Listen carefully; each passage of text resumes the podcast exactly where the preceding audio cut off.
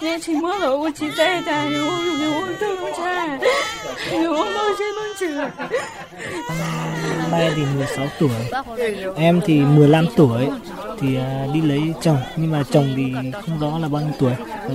Tại sao em lại có ý định lại lấy chồng sớm khi mà mới đo độ tuổi đi học? Ô từ chỉ tao tao xem chồng thì ho rồi rồi lấy yêu ô cái nó gió nhiều gió là nhớ. 只有你有， chỉ dùng dùng đến tu tổ so sứ sử dụng rồi tập nội này hay tạm có thể mỗi gọi là thích nhau đấy gọi là ưa nhau thì đi thôi đấy. lúc đấy chồng sớm thế thì bọn em gặp nhau ở đâu sinh gì không thể tên như vậy tốt tổ tốt tổ gặp nhau ông ông chồng thì lên tán tận nhà gặp nhau chỉ được hai ngày thôi là là là là đã đưa về nhà lấy rồi cưới nhau rồi ở xóm Khuổi Khâu, những đứa trẻ thích nhau rồi dắt nhau về nhà làm vợ làm chồng cứ hồn nhiên như vậy đấy. Gặp nhau có hai ngày, gia đình họ Thảo đã đưa Sải về làm dâu cách nhà ba tiếng đồng hồ đi bộ đường rừng. Con gái lấy chồng vốn là chuyện vui của gia đình, nhưng với bố mẹ Sải, gà chồng cho con ở cái tuổi 15 chỉ là sự chấp nhận trong bất lực, thương xót và lo lắng. Nó giờ sao mình lên à? 你上啲上只到九月上只能够上嚟嘛，要留要thiết cho sĩ tên là Sầm Mỹ Linh À, năm nay ông à, 44 tuổi và năm năm đứa con à, năm đứa con gái quan điểm của ông là ờ, ông cũng không cho bởi vì là chúng nó chưa đủ tuổi nhưng mà thì ờ, bên kia thì nó cũng nhất quyết lấy thì ông cũng ờ, đồng ý thôi ông cũng gọi là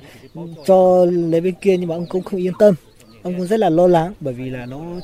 rất là còn rất là trẻ con chưa chưa biết cơ gọi là ờ, làm ăn hay là chăm sóc bản thân thì à, ông cũng rất là lo vì ông không cũng không ủng hộ về cái chuyện gọi là lấy lấy chồng sớm như thế Cưới nhau được hai tháng,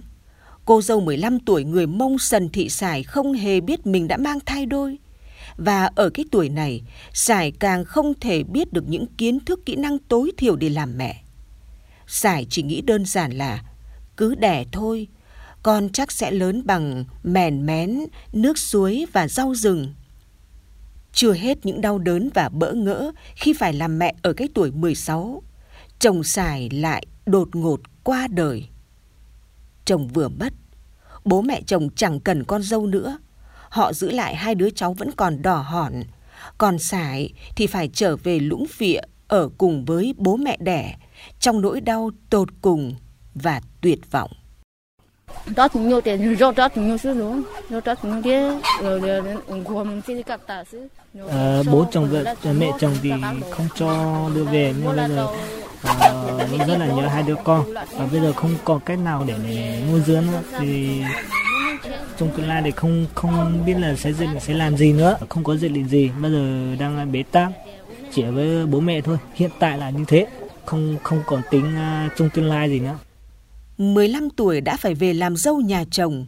16 tuổi đã trở thành quá phụ và rời xa con mình. Nỗi đau mà bé gái người Mông ở khẩu khuôi đang phải gánh chịu khiến ai cũng phải thắt lòng xót xa. Chỉ cần ưng cái bụng,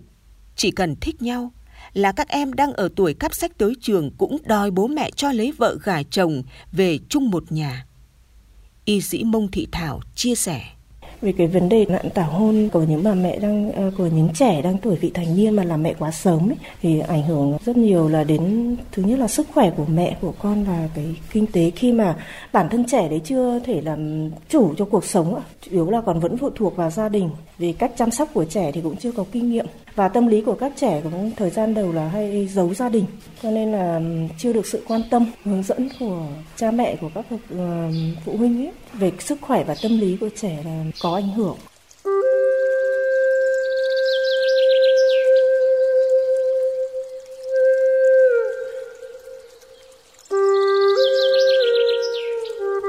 Ở cái chốn thâm sơn cùng cốc này, tình cảm hồn nhiên của những đứa trẻ cộng thêm ý thức, quan điểm lạc hậu và cổ hủ đã khiến biết bao mảnh đời trẻ thơ trở nên cơ cực và cùng quẫn. Ông Thảo A Giàng ở xóm Chè Lì chia sẻ, bọn trẻ bông lạ lắm, chỉ cần cãi nhau, chỉ vì bị cấm cản hay vợ chồng thách đối nhau là chúng tìm đến lá ngón. Năm nay đã 60 tuổi đời, nỗi ám ảnh và dây dứt lớn nhất đối với Thảo A Giàng là con nuôi của mình mới 15 tuổi, đem lòng yêu bạn cùng trường nội chú mới 14 tuổi. Chỉ vì muốn con có cuộc sống tốt hơn, ông Giàng khuyên nhủ bọn trẻ hãy kết hôn khi đủ tuổi, khi già hơn một tí nữa. Nhưng cả hai chẳng nghe lời, mà lại tìm đến cái chết. Nó lại không không nghe, uh, ông này là, là, là nó thế này là nó xuông mình không lấy được vợ đó thì mình không phải đâu không phải là xuông cho chúng mày xây dựng ra người phúc đâu khi nào nào nó có tủ tuổi tát thì là sinh con về thì là mình muốn biết lo cho nó kiếm tiền nè vòng luẩn quẩn tảo hôn cứ mãi quẩn quanh ở các vùng sơn cước không chỉ riêng ở tỉnh Cao Bằng. Khi nhận thức của một bộ phận đồng bào dân tộc thiểu số ở các bản làng xa xôi hẻo lánh còn hạn chế, cách sống, cách nghĩ còn lạc hậu, đời sống còn nhiều khó khăn, thì không biết đến bao giờ mới chấm dứt được tình trạng tảo hôn. Anh vừa mí lúa,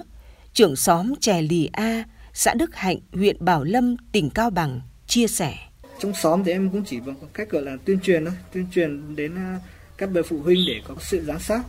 Ừ, một số đi học cũng nhờ với các thầy cô là tuyên truyền về giáo dục về vấn đề gọi là tảo hôn này và tác hại hệ lụy mà cái tảo hôn này gây ra thì để các em nó hiểu. Đến một lúc nào đó mọi người đều hiểu được cái hệ lụy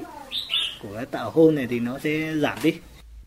dẫu biết giải quyết vấn nạn tảo hôn trong một bộ phận đồng bào dân tộc thiểu số không thể làm ngay trong một sớm một chiều, nhưng hôm nay và những ngày tháng tiếp theo, nếu chúng ta không tiếp tục hành động, nếu các cấp chính quyền đoàn thể, nhất là ở các địa phương không quyết liệt vào cuộc với các biện pháp cụ thể, thiết thực, phối hợp đồng bộ giữa nhà trường với gia đình và cộng đồng dân cư, kết hợp giữa tuyên truyền nâng cao nhận thức, kiến thức gắn với cải thiện đời sống vật chất tinh thần của đồng bào, thì chắc chắn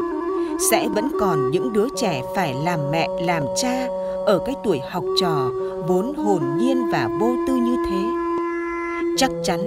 sẽ còn những gia đình mà cha mẹ rơi vào cảnh khóc nghẹn, tiễn đưa con.